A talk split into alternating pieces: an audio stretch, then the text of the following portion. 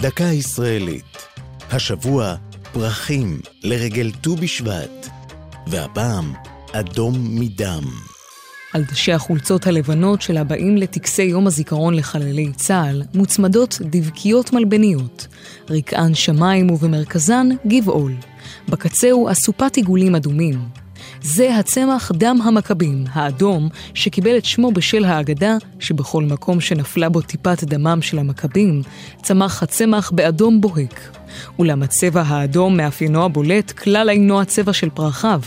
מדי אביב פורחים בקצהו פרחים קטנטנים, צהובים ולבנים, המשאירים אחריהם, גם אחרי שנבלו, מעין קרקפות אדומות, דמויות טיפות דם, שבזכותן קיבל את שמו.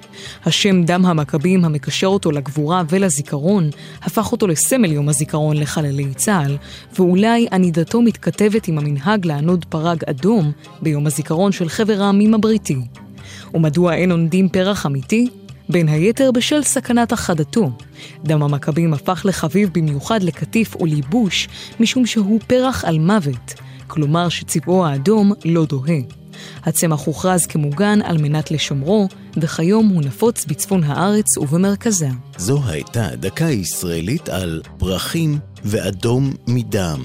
כתבה אחינועם קפון, ייעוץ הדוקטור איתן שלמה, ייעוץ לשוני הדוקטור אבשלום קור.